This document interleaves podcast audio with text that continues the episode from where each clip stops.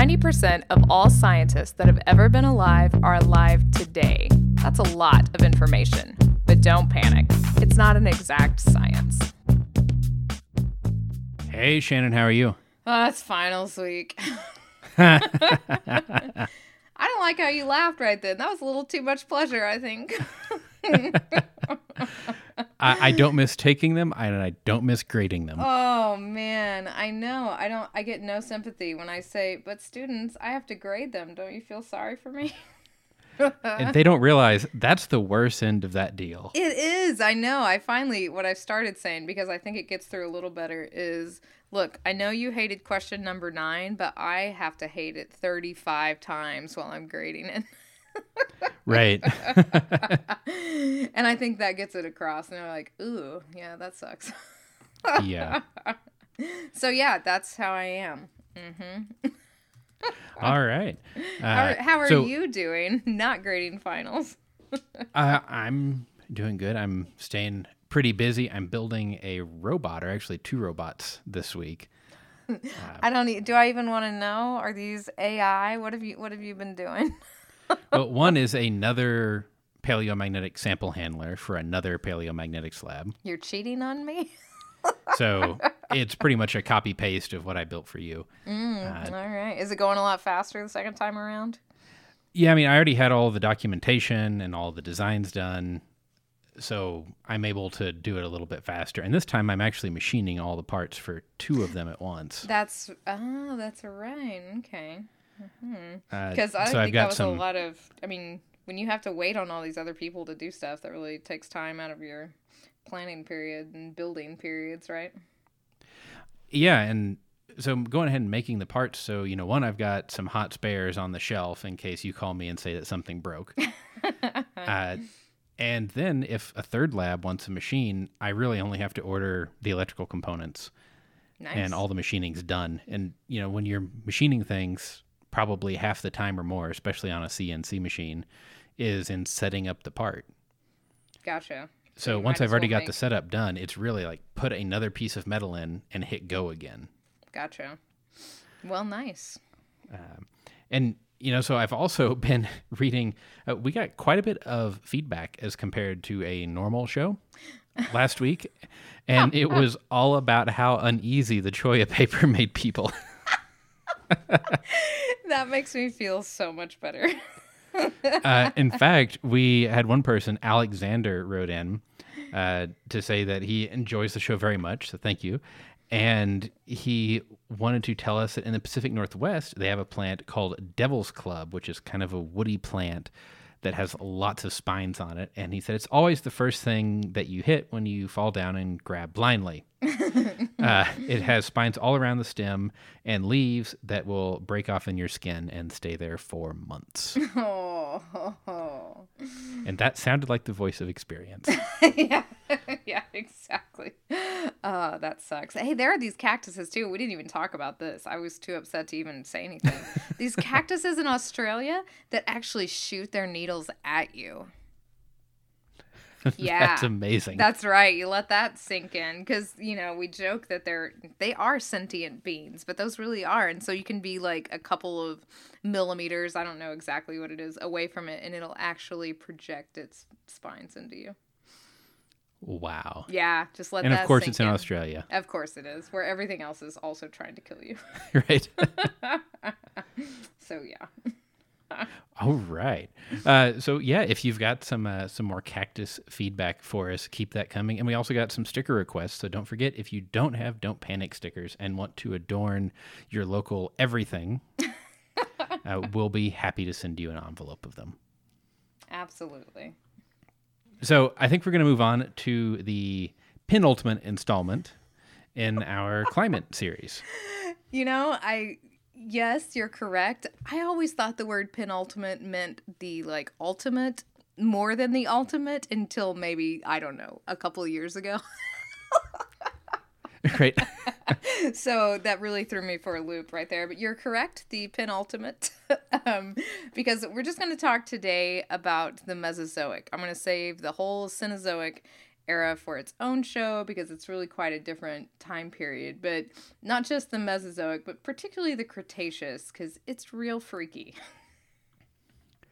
Right. So th- this is also, I mean, we're getting recent enough that if you look at a map of what the land looked like during this period, it sort of resembles modern continental layout.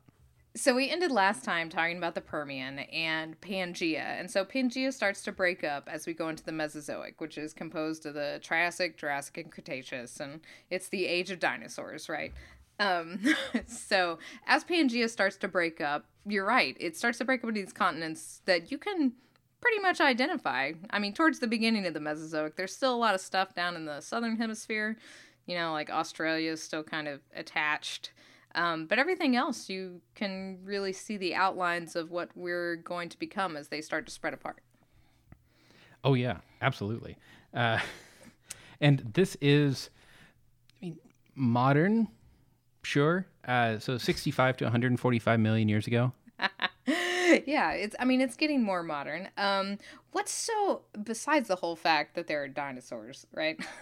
I mean, the actual Cretaceous world still looked a lot different than than today. And what the really interesting thing is is we talk so much about CO2 being a driver for climate change. And I think something that I am not a climate denier. I want to say this out loud before I say this next sentence, right? Right. um, but CO2 today, today is really low. Like, really low. Because back in the Mesozoic, it was crazy high. like, almost 10 times as high as it is today. But at the same time, we'll point out that there was no ice and an average of several hundred meters above average sea level right. during this period as well. Exactly. That's exactly right. So even though today our our CO2 levels are really low compared to the past, um it's still a lot different. And also when they got really high those CO2 levels, they didn't do so at the rate that we're getting to now, which we'll talk about next week in the ultimate climate talk.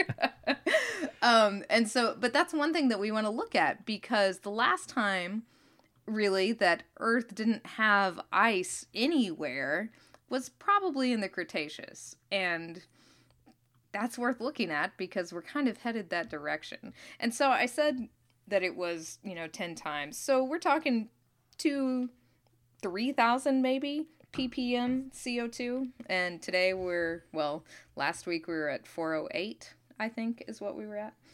So, yeah. Right. But like I said, also, it's a lot hotter, and you have basically the same life forms living everywhere from the equator to about you know 80 degrees. Right. Okay. Latitude. Yes uh, that's exactly right. So that's something that's so weird about the cretaceous and one of the reasons that we know that it was so hot um, was just like you said you had the same life forms that lived from the equator all the way up. You know, we call it the furry alligator problem because there are alligators that have been found in Greenland during this time. So how did they how did they live there?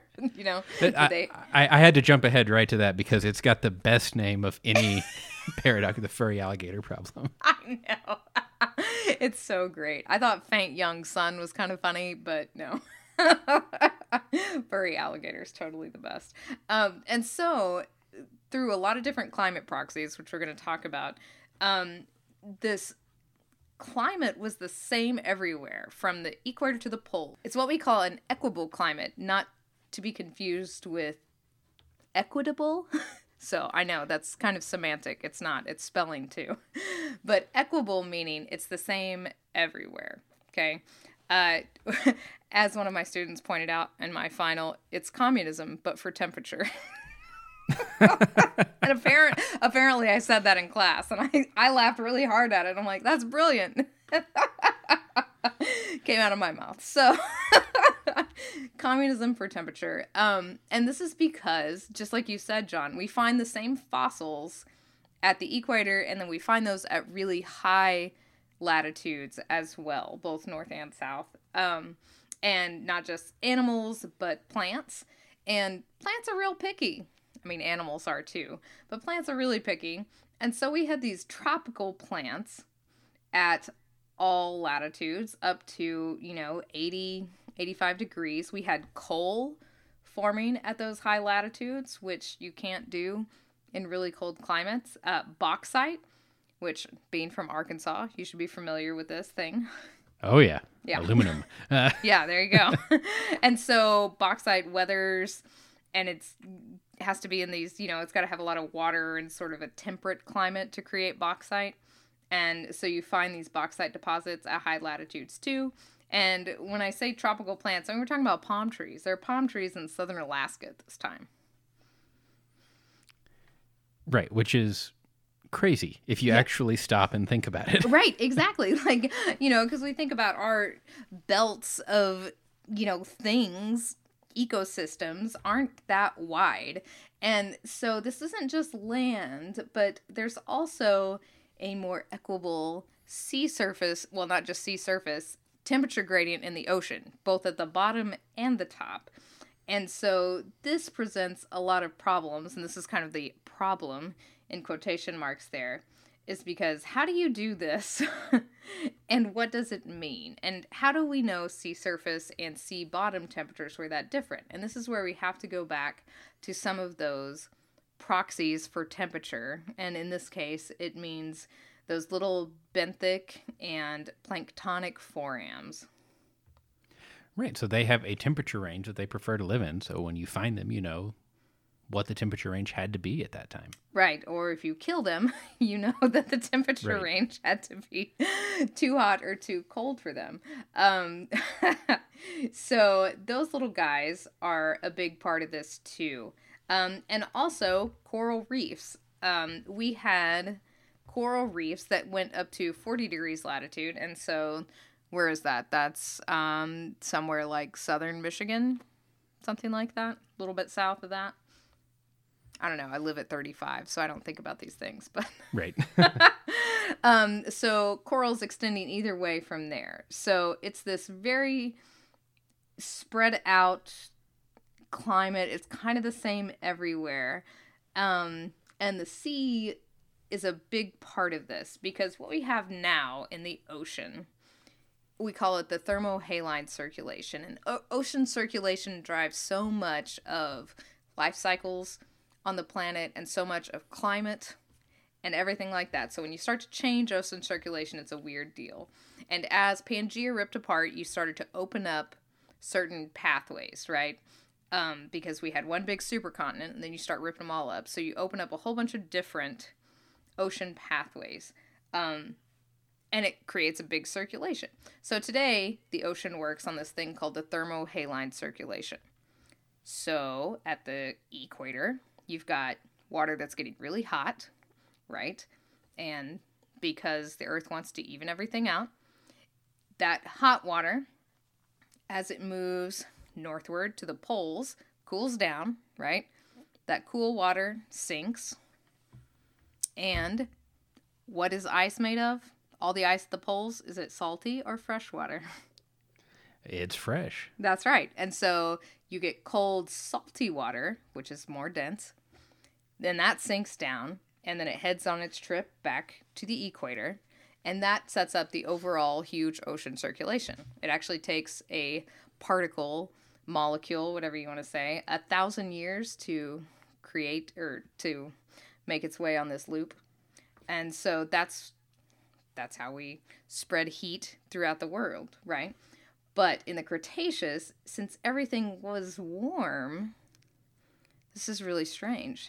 How do we circulate the oceans? What happens to the climate? Why is this happening? well, and you know, you you pointed out that there's not only temperature but density differences based on salt that are driving this. Uh, so the ocean does have sort of its own weather. Right. Uh, Yeah. You know, I mean, you can have pressure systems and that sort of thing. Uh, It's actually a pretty interesting analog for the atmosphere, and the ocean atmosphere interaction is still something that people study heavily today because we don't totally understand it. Right, exactly. So one of these problems in the Cretaceous is you still had you still had water that was flowing. It was sluggish, but it was still flowing. And I said that there was a temperature difference because we know this because those benthic forams you were talking about. Um, but the temperature differences were a lot less um, between the surface and the bottom waters. So today the bottom water is four degrees Celsius, something like that. Uh, and in the Cretaceous, it was like 15 to 20 degrees Celsius. Which is really Yeah. really high. Yeah. So I mean, two to four Celsius is sort of the magic number uh, for deep Gulf, deep ocean trench, that kind of thing. Right. Uh, yeah. And to be fifteen to twenty, and then have the surface pushing thirty in places. Yes, exactly. And so that's only a temperature difference of, you know, 15 to 20, which is significantly less than it is today between the surface and the bottom waters. So that takes that thermo part of the thermohaline circulation out of play. And so something weird was happening basically with the ocean weather, just like you said, because, you know, there was still ocean circulation. So what drove it? Was it just salinity? Was it just sort of a haline circulation? That's kind of weird to think about. Well, and it's even weirder because there's no ice. Right, exactly. So, how do you change the salinity then? If you're not locking up all this fresh water in ice, how do you get that difference? Right. We don't know the answer, so I guess see you next week.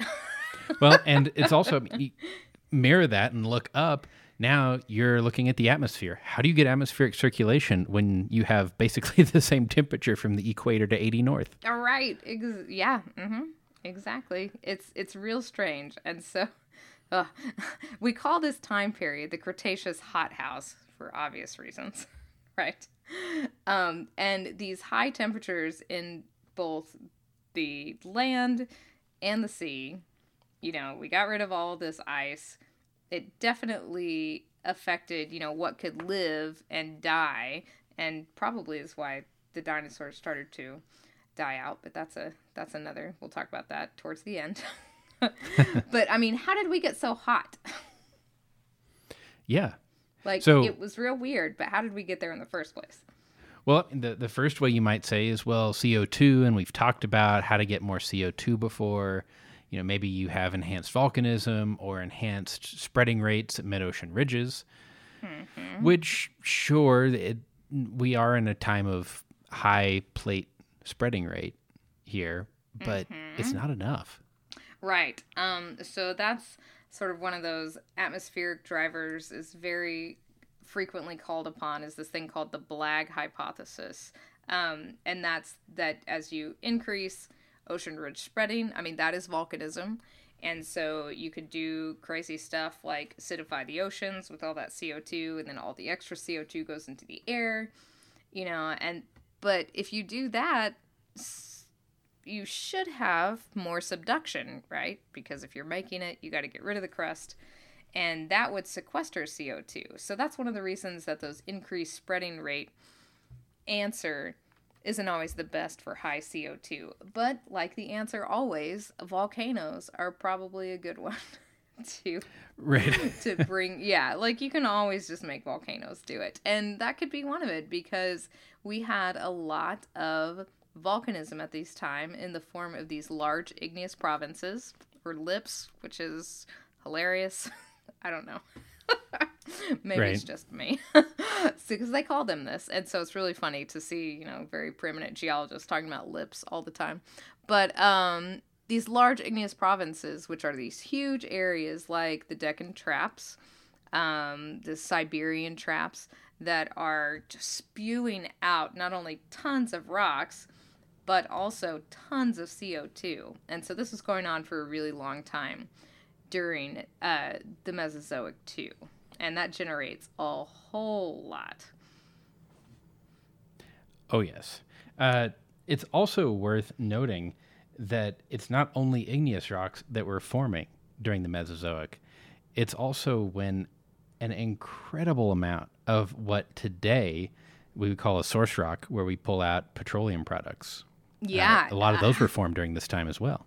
I mean, an incredible amount. You're exactly right. Actually, it's it's nuts because if you add it up, it's almost 40%, right? That's crazy. Uh, well, so in the Mesozoic alone, it's uh, let's see, looking at the numbers right now, it's about fifty-four percent. oh, it is 54%.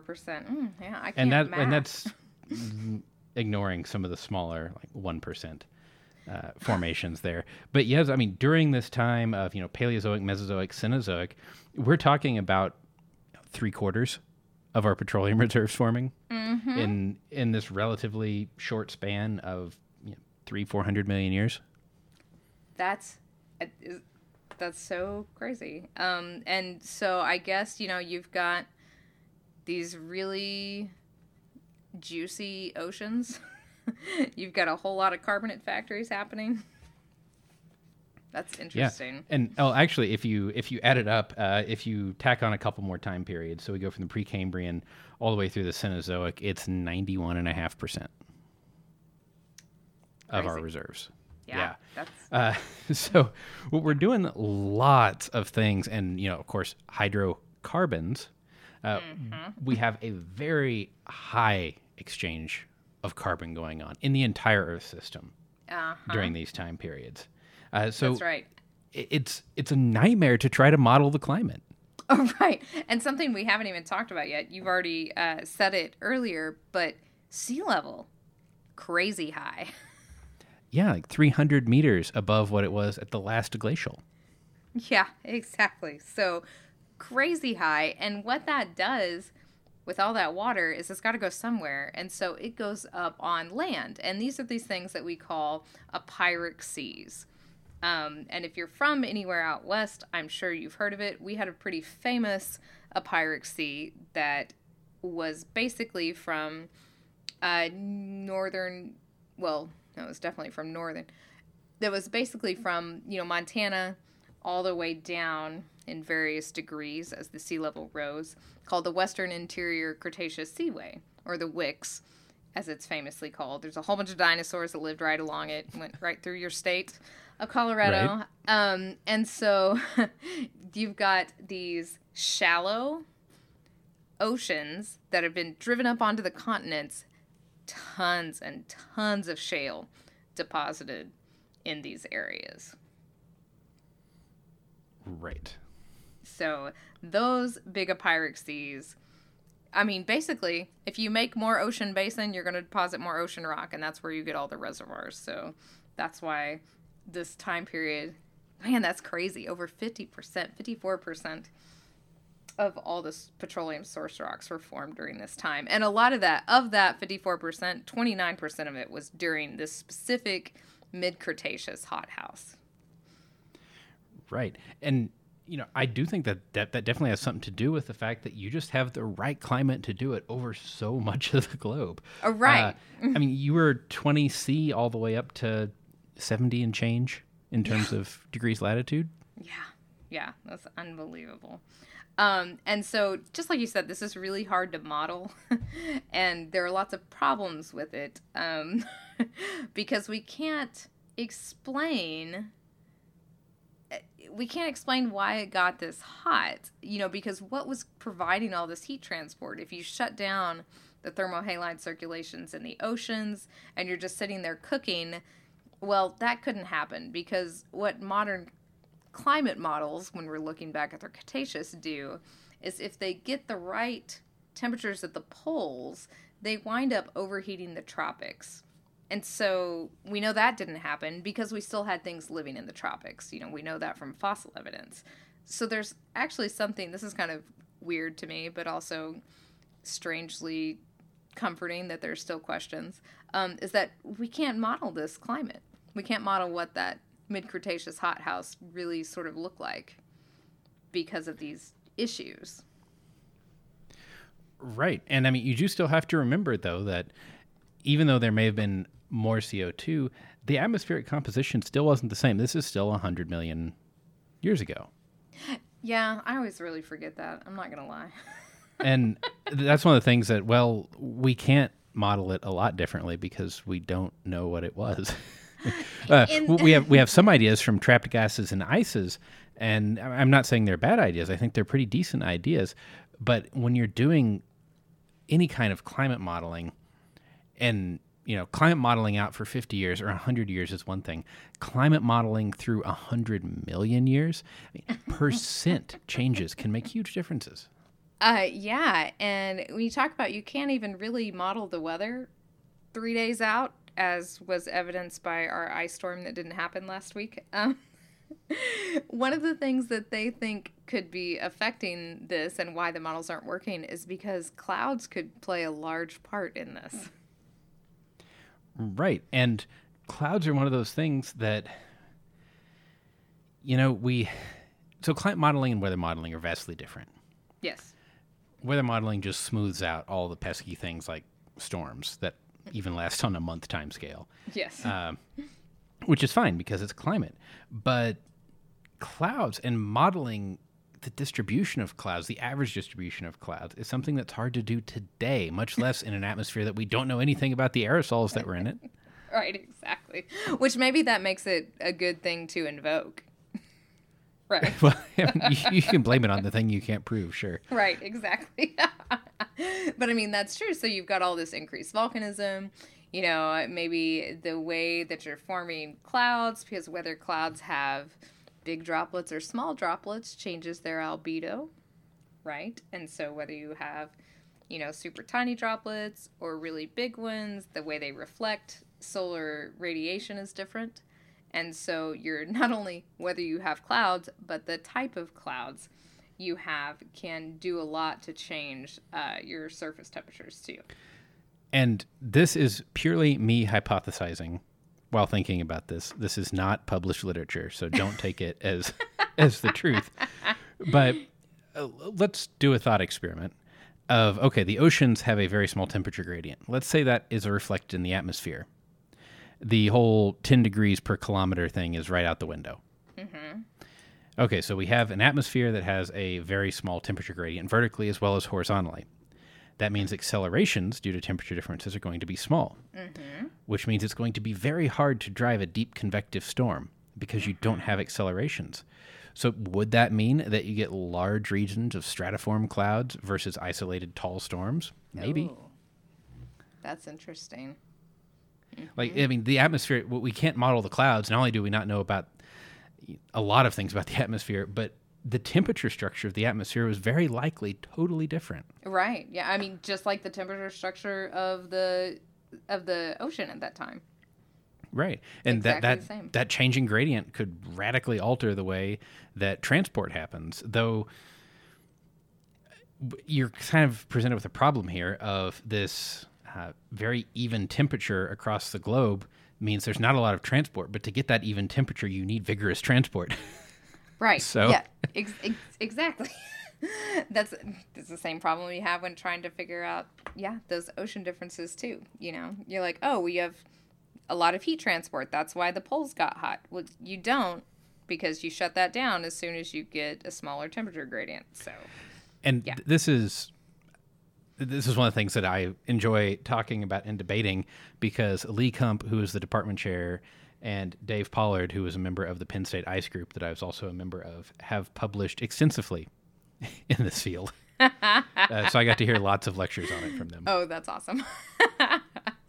yeah, this is I mean, this is very difficult stuff. Um cuz yeah, you can't can't even forecast the weather 3 days away. So how are you going to figure this out? Right. Um I guess one more thing to say, I mean there's probably a lot more things to say. One more thing to say about this whole increased sea floor spreading thing that we didn't talk about yet was during because it's specific to the Cretaceous, not just the BLAG hypothesis, is that when you have more subduction, it really does matter what you're subducting.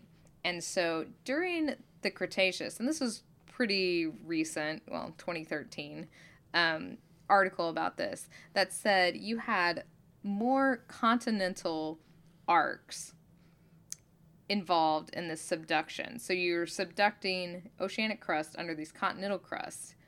And when you do that, you're actually going to melt a whole lot more carbonate rocks because these continental rocks are made up of a bunch of carbonates. And that decarbonation pumps tons more CO2 into the atmosphere than you would in, say, like an oceanic arc subduction zone. I thought that was really interesting. It is, and actually something that we should talk about sometime on the show is carbonate volcanoes. Yeah. Uh, yeah, that's weird. that's a very strange thing. Um, that's just I didn't want that to go unnoted um, as an, a potential CO two increase during this time, um, because every little bit counts. Absolutely. So, I mean, sort of there you go. That's the last hothouse, and it could be the future of Earth. And if Earth does get that hot, uh, it's going to get very difficult for as many people as we have now to exist. Uh, right. Yeah, exactly. Because you have to remember, you're like, oh, okay, well, that's fine. 3,000 ppm CO2. Stuff was alive. Nothing that looks like today was alive. right. And we hadn't built buildings on every square meter of land. Uh, yeah, that's a problem too. So you're saying that how we subduct buildings is going to change the CO2 output? exactly. yeah, yeah. We'll see what your Yeah. carbon neutral building does when it's subducted. That's right. um, yeah, so how we get out of this, I mean, that's the exciting part, right? So we'll talk about the beginning of the Cenozoic um, next time. And there's a better analog. This is the last time we were ice free everywhere, probably, but there's also a closer in time analog to what we may be doing to the climate. But I will leave that as a cliffhanger for uh, our, our final climate installment. Yes, so keep treading water until next week when we Oh. suck some of that back up into ice. Or watch the movie Waterworld, but Oh, that's too old. People don't get that one anymore. We had to stop actually making references to that about five years ago in class. yeah, I know. Betraying your age, Sean. but speaking of ages, And on how humans are impacting the geologic record, that's right. it's time for everybody's favorite segment of the show Fun Paper Friday. Yay! Cowbell was a little bit further out of reach than I intended there. That's nice, but it's still there. You got it. yeah, so you found this paper, and I absolutely love it. Oh man, I thought this was right up our alley, really. uh, to stick with our chicken theme of obsession for fun papers, um, this is a really new publication. Actually, just came out two days ago, one day ago, right? Um, in the Royal Society Open Science online journal. It's "The Broiler Chicken as a Signal of a Human Reconfigured Biosphere" by Bennett et al. Which, if you had to do this in an Up-Goer 5 fashion, it would be something like future scientists will find our chicken bones. and they're they're different than old chicken bones so that's that's why they're important Yes. Uh, so i don't know if we've talked about the anthropocene on here or the anthropocene as brits say it much more cooler than we do right. I don't think we have extensively. Maybe we've mentioned it once or twice in you know, almost 200 shows now. Yeah, which is well, I'll put it down on the list because we're definitely gonna have to have a show on this. uh, so you know, we're marching our way through geologic time again, as we sort of seem to do, and this is a big deal because we're talking about a time period that's marked by humans. That's what Anthropocene means, right? And we're actually a lot of scientists are trying to get this changed into a new epoch, meaning that well, defined by what? Because each epoch is defined by something, either a meteorite impacts or, you know, there's an abrupt shift in climate due to something or a volcano. And so the Anthropocene is like what humans have done. Like we've basically entered a new geologic era because we are changing the earth and you can document it. And that's what this is about. You can document it by chickens. Right. and so th- this is particularly close to home for me because I come from, I believe, the most chicken producing state in the continental U.S. Yeah. Uh, you know, Tyson, Simmons, uh, used to be Peterson Farms. Uh, all the major chicken providers are based in a very small area of northwest Arkansas. Yep. I remember that because my state sued your state because all your chicken poop was ruining our water. It was allegedly ruining your life. Uh, um, but it's not just chickens, it's what we've done to them because we're terrible human beings. right, and so the the Oh. fun fact out of this paper is there are 23 billion chickens at any given time on the planet. Unbelievable. That's unbelievable. The second most numerous bird is 1.5 million. So 23 billion, 1.5 million. Okay, so that's a big difference. Mm-hmm. And if you were to put all of the chickens together, they have a combined mass greater than every other bird on the planet combined. That's unbelievable. And, I almost stopped reading this. I got a little bit depressed at that. and most of the chickens only live for five to nine weeks. Oh my god.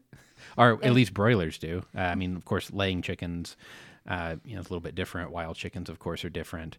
Uh, but broilers that we raise for meat production, yeah, five to nine weeks is their lifespan. Yeah, why is that? Why do they only live that long? Because they couldn't physically live longer than that without serious intervention on our parts because we've bred them to be so meaty. Yes, I mean they actually have genetic modifications through breeding that make them eat like crazy. They grow millimeters a week, uh, and they're five times bigger than their their average wild ancestor. That's unbelievable. The pictures of this average wild ancestor, the so awesomely named, um, what is he? The red jungle fowl. Right, RJF. Yes, the RJF. Those comparison pictures are unreal. They're teeny tiny compared to broiler chickens. Oh yeah. Well, I mean, you think about. Uh, these chickens. I mean, we we want the the meat off them. We want to have fewer things, animals to take care of. Uh, so yes, it makes sense to have them meatier. Uh, and you know, I know that the joke around uh, at some point was, you know, if they could breed a chicken so that it had more chicken wings for you know chicken wing places to buy, they would. Uh, so so true. there's there's a production element and efficiency element of we need to feed all these people, but there's also the element of these things have to live in climate controlled houses and they're growing so fast their bone structure can't really support them for more than their 5 to 9 week lifespan. Right, yeah, exactly. And and that exact fact is one of the reasons that or these authors are saying, yeah, bring on the Anthropocene because we've fundamentally changed a animal and that's one of those things, you know, at the new epics are brought on by all those things I mentioned before, which cause extinctions or changes in animals. You know, dinosaurs are dead, bring on the Cenozoic.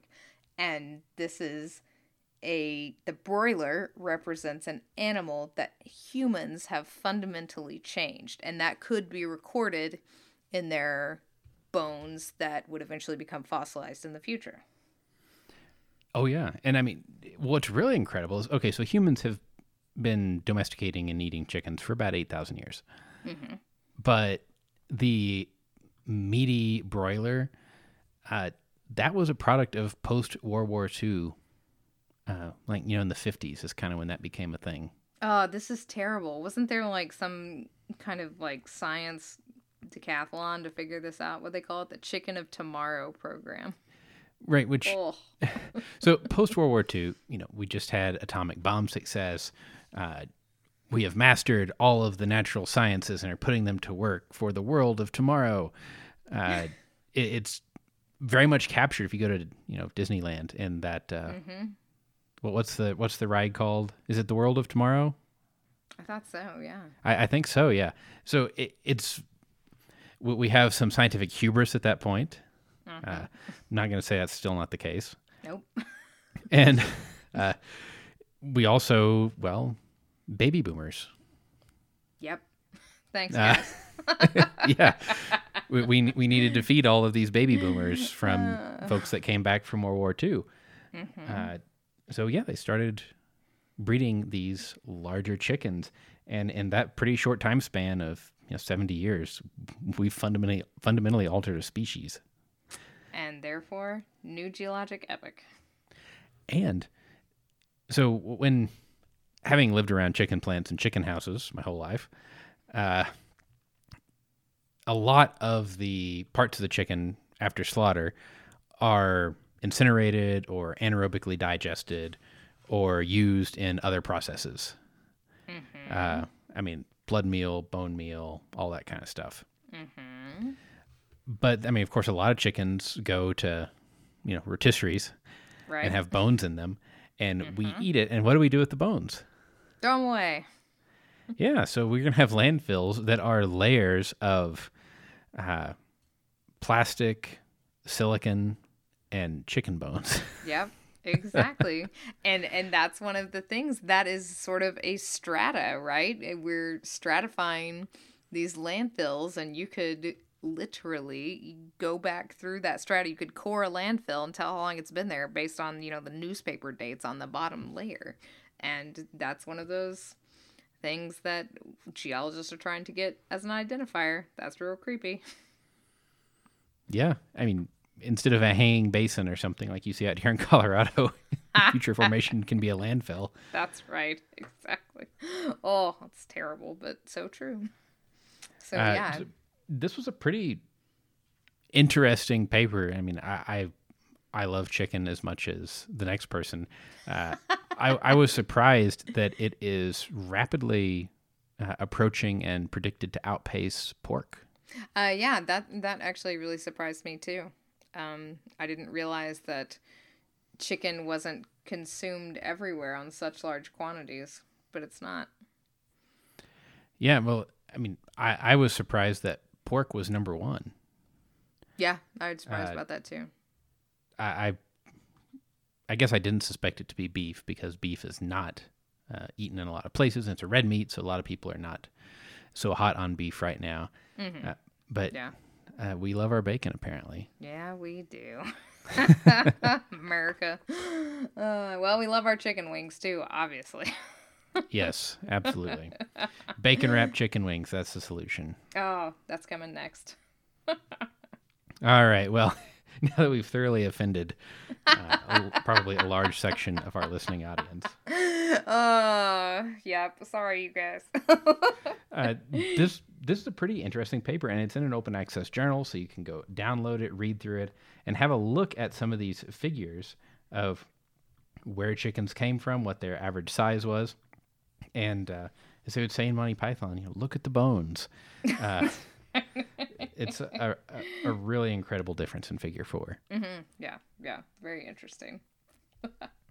Well, if you have a comparison of chicken bone sizes or your favorite meat preference, you can send that along with any feedback to us. Shannon, how can they get a hold of us? Email us, show at don'tpanicgeocast.com. We're on Twitter at geo underscore Leeman, at Shannon Dulin, or at Don't Panic Geo. Uh, you can hang out with us in the Slack chat room on the Software Underground Don't Panic channel. And as always, thank you to our Patreon supporters. Re- really appreciate you making this happen. If you're interested in supporting us, go to patreon.com slash don't panic geo. And until next week, remember don't panic. It's not an exact sign. Any opinions, findings, conclusions, or recommendations expressed are solely ours and do not necessarily reflect the views of our employers or funding agencies.